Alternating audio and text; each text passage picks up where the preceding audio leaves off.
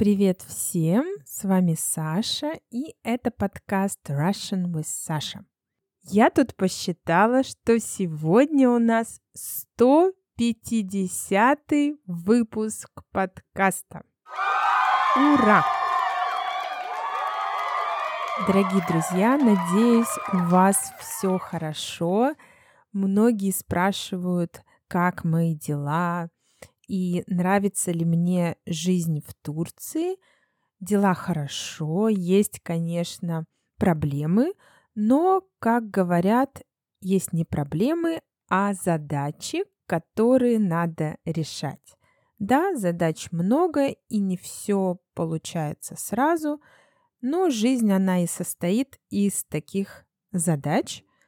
Иначе, наверное, было бы скучно жить из новостей у меня вышла книга по русской грамматике. Она посвящена глаголам. глаголам. Очень рада этому событию, очень рада, что вышла эта книга, потому что всегда хотела собрать хотя бы часть своих материалов в книгу. Книгу мне помогала делать моя помощница, без нее я бы не справилась, потому что это, как всегда, большая работа. Книга в PDF-формате, книга красочная и информативная. Все сделано для того, чтобы вам было и интересно, и полезно. Это одновременно и справочник по грамматике, и учебник. Там есть упражнения – а также ссылки на бонусные видео. Я очень довольна книгой и всегда мечтала о том, чтобы собрать свои материалы воедино, что и получилось сделать. Эта книга сейчас идет с большой скидкой, и, скорее всего, через несколько дней из-за технических причин я сниму ее э, с продаж, перестану ее продавать, Поэтому, пожалуйста, поспешите, если вам интересно. Ссылка в описании выпуска. Э, книга доступна сейчас на сайте Buy Me a Coffee.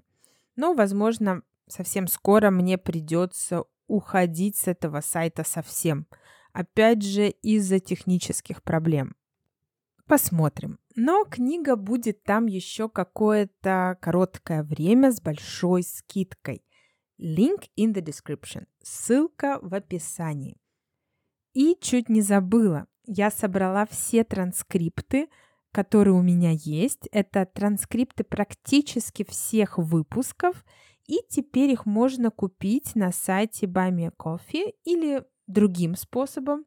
Если хотите приобрести все транскрипты в рублях или в лирах, пишите мне – а ссылка на все транскрипты, все тексты практических всех выпусков в описании этого выпуска. Link in the description. Хорошо, дорогие друзья, а тема этого выпуска – Сталин. Для меня это немного неожиданная тема, потому что обычно я не люблю делать выпуски об истории, об исторических событиях или об исторических людях, да, личности, об исторических личностях. И я не люблю делать такие выпуски не потому, что мне не интересна история, а потому что я плохо в ней разбираюсь. Я не очень хорошо знаю историю. Но не так давно я вдруг поняла, что меня очень интересует личность Сталина. Мне было бы интересно узнать подробнее о нем как о человеке, о его жизни и, конечно, о его режиме, о массовом терроре, о Второй мировой войне и так далее, и так далее. Я нашла интересную книгу о Сталине. Она подробная, большая, толстая книга с деталями, но очень интересная. Меня эта книга увлекла – мне очень нравится ее читать, хотя, конечно, а, все, многое там это ужас, и читать это спокойно невозможно. Еще параллельно я читаю разные статьи о Сталине и сталинском режиме, и мне бы очень хотелось поделиться с вами этой информацией. Я постараюсь переводить на английский наиболее важные, на мой взгляд, вещи, чтобы вам было понятнее, потому что, конечно, тема сложная и будет много новых для вас слов. Литература о Сталине разная и очень много необъективной литературы, очень много необъективной информации. Вы можете найти книги, где Сталина хвалят, что его политика была хорошей и правильной, что благодаря ему выросла экономика и благодаря ему фашизм был уничтожен. При этом в этих книгах почему-то мало говорится о том, сколько человек Сталин уничтожил во время чисток. От глагола чистить, to clean. Чистки, чем это не фашизм? Сколько людей было убито, сколько людей пострадало. Вы можете найти книги, где очень много неверной информации о Сталине, где много субъективного. Я нашла максимально нейтральную книгу, где есть реальные цифры и где, если автор не знает, не владеет информацией, он так и пишет. Сталин. С чем связано это имя? С убийством миллионов человек, с коллективизацией, в результате чего погибло много кулаков. Кулак – это зажиточный крестьянин. Кулаки не работали сами, а использовали наемных рабочих. Kulak was peasants that owned some land and they didn't work. They used hired workers and also they made loans, and that's why they were quite wealthy people at that time. Так вот, Сталин уничтожил этот класс кулаков. Часть людей была расстреляна. Uh, part of the people of Kulak people were shot. А часть людей сослали, и они выжили. Uh, they were in, in exile. И часть погибла от голода. And part of these people uh, were dead because of hunger. Также имя Сталина связано с ужасным голодом очень-очень многих людей во всех частях страны. Также связано с депортацией целых народов, с трудовыми лагерями ГУЛАГ, с бедностью и так далее, и так далее. Но также с победой в Великой Отечественной войне и с общим экономическим ростом страны. Хотя давайте разберемся во всем подробнее. Давайте поговорим о цифрах, потому что об этом всегда говорят прежде всего, когда речь идет о Сталине. И это самое сложное, потому что объективных точных цифр, цифры numbers, объективных точных цифр нет. Самые страшные цифры – это количество жертв сталинского режима, это количество человек, которые умерли. Цифры очень разные. А, человек, который впервые получил доступ, he was given access, получил доступ к архивной информации в 1990 году, этот человек не очень известен – но я нашла с ним интервью. Он был тем, кто получил доступ, доступ к информации в 90-м году, потому что до этого многие архивы были засекречены. До этого ко многой информации доступа просто не было. И этот человек говорит, что примерно за 30 лет в период с 1921 по 1953 год было арестовано 4 миллиона человек по политическим мотивам. В другом месте я нашла цифру 5,5 миллиона человек. Есть цифры и 10 миллионов человек, но это уже преувеличение. Реальные цифры, однако, тоже очень страшные. 4 миллиона человек арестованных, 4 million people were arrested, 800 тысяч человек было расстреляно только по политическим мотивам. 800,000 people were shot only because of political motives. Но еще примерно 600 тысяч человек умерло в тюрьмах, в основном после очень жестоких пыток.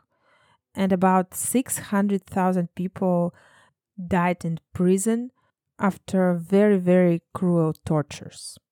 То есть это примерно миллион четыреста тысяч жертв, людей, которые погибли.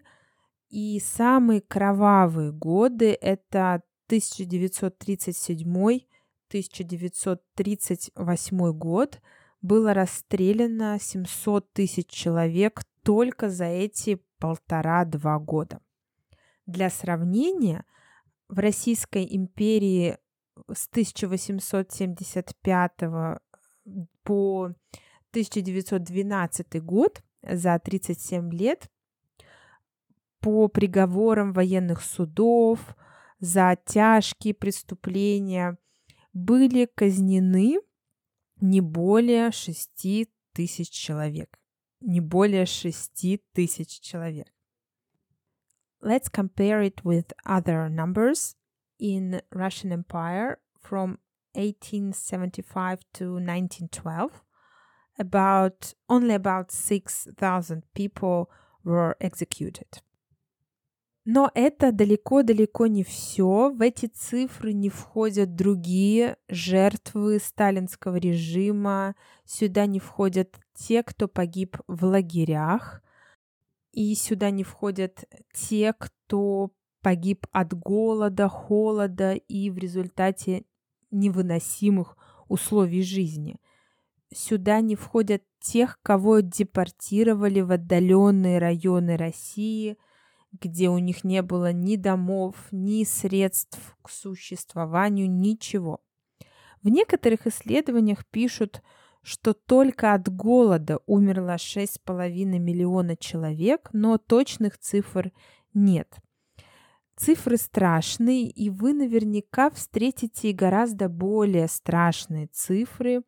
Есть очень известный западный исследователь СССР Роберт Конквест. Цифры, которые он пишет в своих книгах, это преувеличение. He exaggerates numbers. А, это преувеличение, по мнению многих русских историков, специалистов. Не менее нереальные цифры, опять же, по мнению ведущих исследователей приводит и Александр Солженицын, автор популярной книги «Архипелаг ГУЛАГ». Он говорит о 66 миллионах жертв, только жертв за 42 года сталинского режима, плюс 44 миллиона жертв Великой Отечественной войны. То есть 110 миллионов человек умерло, погибло – но общее население Советского Союза перед войной было 170 миллионов. А, то есть 170 миллионов общее население, и из них умерло 110 миллионов. Ну, цифры явно нереальные, цифры сильно преувеличены. Но какими бы ни были цифры, все это, конечно, ужасно. Но давайте перейдем к самому Сталину. Что за человек был Сталин? С одной стороны, он был обычный человек. Он любил выпить, любил провести время в веселой компании. Он был неприхотлив. He was even unpretentious. Он был даже неприхотлив в быту. Он любил свою жену, которая, кстати, покончила жизнь самоубийством. Он любил своих детей, особенно дочку Светлану. Он любил работать и работал всегда очень много. И он хотел лучшего для страны в том понимании, которое у него было. Но как это все уживается с этими ужасными цифрами, с этим ужасающим режимом? How do these terrifying numbers correspond with his desire to make the country better? Я сейчас скажу свое мнение, с которым вы можете не согласиться, но мне кажется, что Сталин, когда понял, что что бы он ни делал, его никто не накажет, то он потерял голову от власти. Он действительно мог делать что угодно, никто ему ничего не мог сказать. Он никогда не сказал сам, что ошибся в чем-то. Он всегда обвинял других, и виноваты были всегда другие, но не он. Более того, видел ли он свой террор воочию? With his own eyes. Воочию. Нет, конечно, нет. Сталин жил в некотором вакууме. Он давал приказы, he gave orders, и они выполнялись. Ему показывали цифры. Вот столько расстрелянных. So many people were shot. Вот столько людей сослали. These people were exiled. Столько в тюрьме. These people are in jail. Only numbers. Видел ли он хоть одну жертву своего террора? Видел ли он, как пытают заключенных? Did he see how they tortured arrested people? Нет, он видел только голые цифры. Приказы выполняли другие люди, расстреливали другие люди. Он просто устранял препятствия и шел дальше. Сталин был очень подозрительным. Он и сам когда-то вел тайную революционную деятельность очень много лет. Он знал, что это такое, и ему всегда казалось, что вокруг него заговоры и тайная революция. Поэтому он считал своим долгом избавляться от людей, которые не хотят следовать режиму. Он даже регулярно подчищал ряды тех, кто стоит рядом с ним, кто работает на него. Stalin was a very suspicious man, and he thought that there are a lot of people that are against his politics, and he got rid of these people. Он расстреливал старых членов политбюро, которые верно служили ему, которые верно работали на него, и набирал новых людей. Затем избавлялся от них и набирал снова новых людей. Он любил брать молодых людей от 25 до 35 лет. Они получали огромные зарплаты, и у них ехала крыша от этого. Они готовы были на все ради Сталина. He got rid of the people who worked for him, and then he gathered a new group of people, uh, then he got rid of them again, and so on and so on. Мы никогда не узнаем, действительно ли Сталин думал, что если каждый год будет расстреляно определенное количество человек, то в стране будет порядок. Но ведь жертвами репрессий, жертвами террора становились э, люди которые даже не имели никакого отношения ни к каким оппозиционным политическим кружкам. Жертвой мог стать любой и просто так. Даже женщин и детей ссылали за то, что они были женами и детьми якобы предателей Родины. Многие считают, что жестокость Сталина связана с его детством, что у него были жестокие родители и очень тяжелое детство. Но по сути это миф. У Сталина было обычное детство.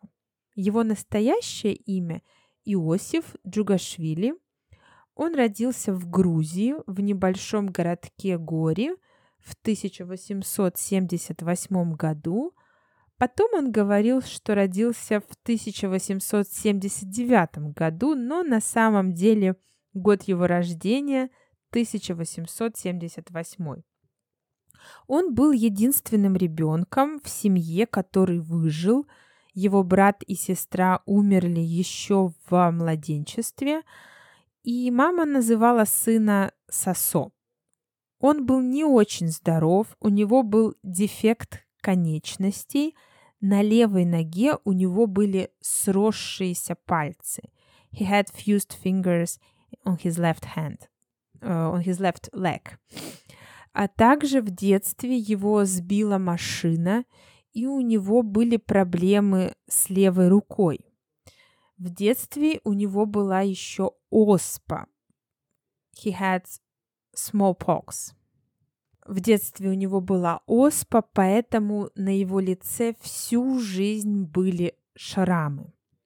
Много пишут о том, что отец его был очень жесток и постоянно избивал ребенка.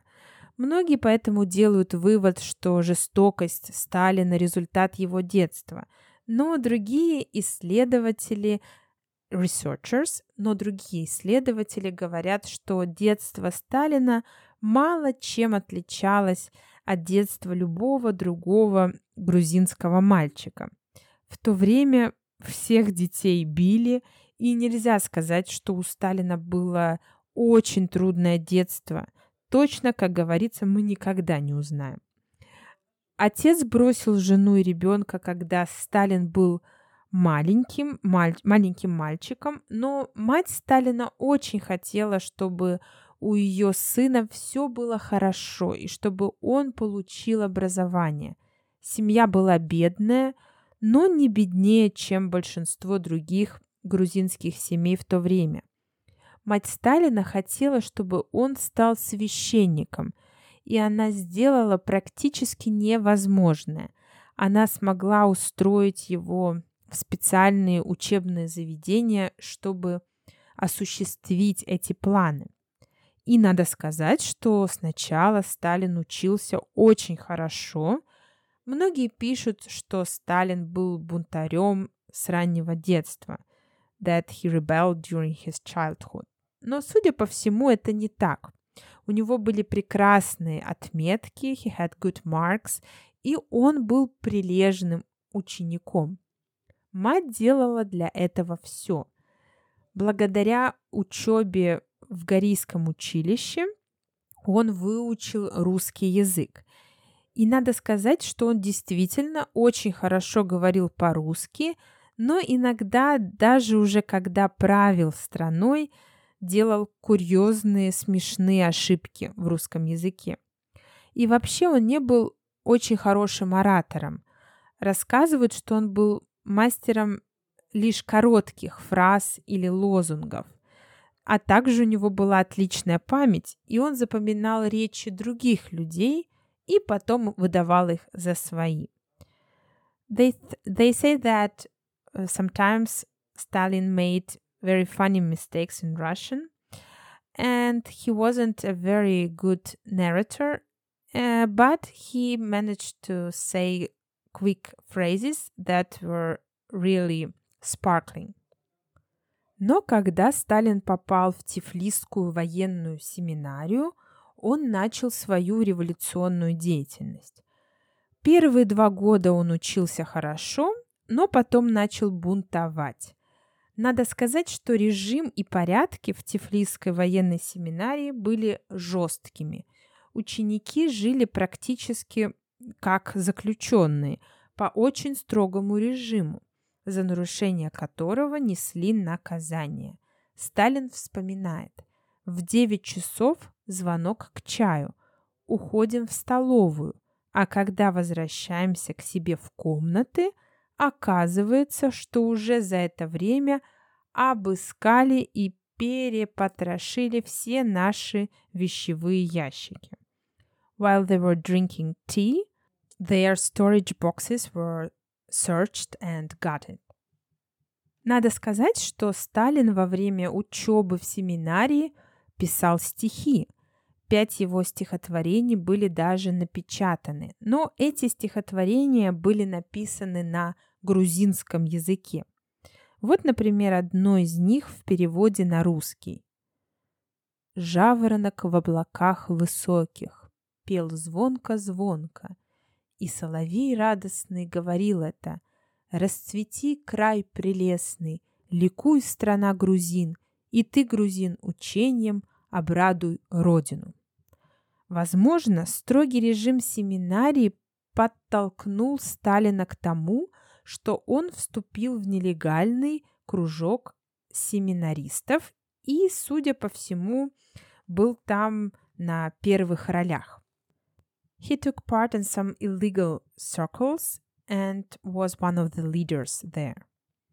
Члены кружка читали и обсуждали вполне легальные книги, которые, однако, были запрещены в семинаре. Но постепенно Джугашвили стал интересоваться политикой. Он перестал писать стихи и постепенно втянулся в революционное движение. Он увлекся марксизмом, который тогда был очень популярен. Деятельность и поведение Иосифа становились все более и более несовместимыми с учебой в семинарии, и ему пришлось оставить семинарию. He dropped out of seminary. Иосиф при помощи друзей в конце 1899 года устроился наблюдателем на метеорологическую станцию устроился работать в обсерваторию. Но, конечно, всегда Сталин вел и революционную деятельность, и в конце концов он уволился и сосредоточил все свои силы на революционной работе, постепенно став профессиональным революционером. В нем было много ненависти, но эта ненависть, судя по всему, была результатом жестокого режима семинарий, жестокого режима духовной семинарии, где он учился. Эта ненависть подпитывалась и пропагандой, и действиями его товарищей, которые вступили на путь революции раньше Сталина. И решимость Иосифа Джугашвили была чертой его характера и порождением социального положения. Нельзя забывать про кавказское происхождение Сталина и про бедность, в которой он жил. Это отмечают многие историки. Уже тогда Сталина характеризовали как человека крайне злобного и мстительного, способного на самые крайние средства. Но в своей революционной деятельности Сталин был крайне осторожен, поэтому поначалу смог избежать арестов. Но в какой-то момент все же попал в тюрьму, и вообще за все время своей революционной деятельности его часто арестовывали и отправляли в ссылки. Ссылках он бывал четыре раза, и из трех ссылок ему удалось сбежать. За это время он успел побывать и за границей, успел жениться, и у него родился сын, но, к сожалению, его жена вскоре умерла. Сыном Сталину некогда было заниматься. Его звали Яков. О нем стоит рассказать поподробнее. Впервые Яков увидел отца в 14 лет, когда в первый раз приехал к отцу в Москву. Мальчиком занималась вторая жена Сталина – в 16 лет юноша тайно женился, и Сталин никак не мог ему это простить. У них был конфликт, и Яков пытался застрелиться, но неудачно. После этого он долго болел. Отношение Сталину к сыну было и так не очень, но после этого инцидента стало еще хуже. Во время войны Якова взяли в плен немцы, и дочка Сталина вспоминала, как отец рассказывал ей. Немцы предлагали обменять Яшу на кого-нибудь из своих. Стану я с ними торговаться? Нет, на войне, как на войне. Правда это или нет, неизвестно, но есть версия, что действительно у Сталина был шанс спасти Якова из плена, но он, он отказался, и Яков погиб. Но точной информации никто не владеет. There is a legend, or maybe it's true, that his son Yakov was taken by German people during the Second World War. He was in captivity. He was in he was a prisoner, and uh, German people said to Stalin that you could take your son, but give us someone else. And he refused to do that. He said something like «Алагер ком алагер» — «На войне, как на войне». It's war. Но вернемся к Сталину. Самое главное событие, которое изменило его жизнь — изменила жизнь Иосифа Джугашвили, это, конечно, знакомство с Лениным. Ленин увидел в Сталине того, кто продолжит его дело. Сталин всегда поддерживал политику Ленина, писал статьи про ленинизм и успешно вел свою деятельность. Но, конечно, периодически, как я говорила, Сталина арестовывали и ссылали – в 1912 году Сталин окончательно взял псевдоним Сталин. Сталь значит стил.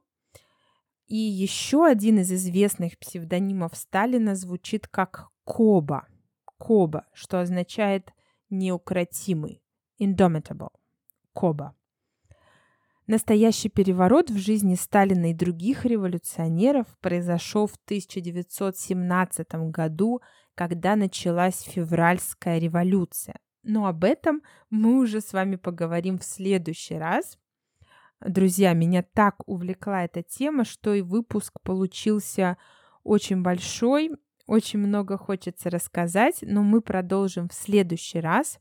Я постаралась вам рассказать только самую объективную информацию, насколько это возможно.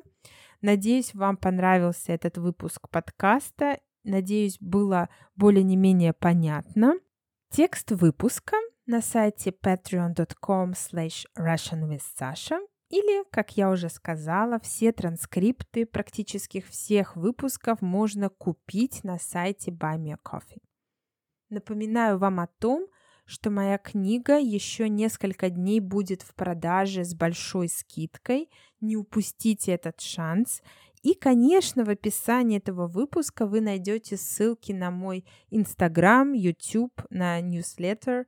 Везде только полезная информация для всех любителей русского языка.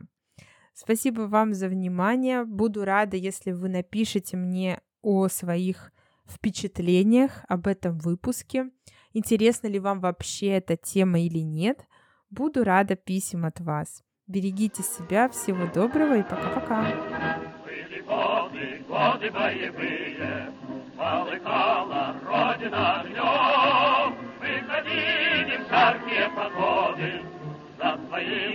учителем вождем. Нас водили в бой товарищ Сталин, первый маршал Ворошилов Клим, и врагов прогнали, за границей сталинской земли. Песня, песня, огненной ракетой, озари родные города. Мы победу за победой, и сдавать не будем никогда. Мы победу за победой, и сдавать не будем никогда. Счастлив я, и вы, дети наши, и повсюду счастье урожай. Это счастье большевистских башен собирать лишь только успевай. Эх, проучим памятным уроком, кто ворвется в наш советский дом, и за око вышибем за око, а за зуб всю челюсть разобьем. Песня, песня, огненной ракетой,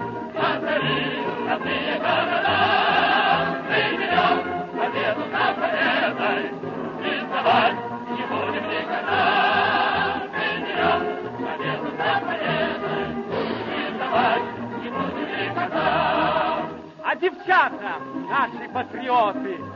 Ни одна от нас не отстает. И все парни водят самолеты. Эскадрилью девушка ведет. Есть одна забота, подрасти вы только поскорей, чтоб водить как в самолете, быть республики своей. Песня, песня,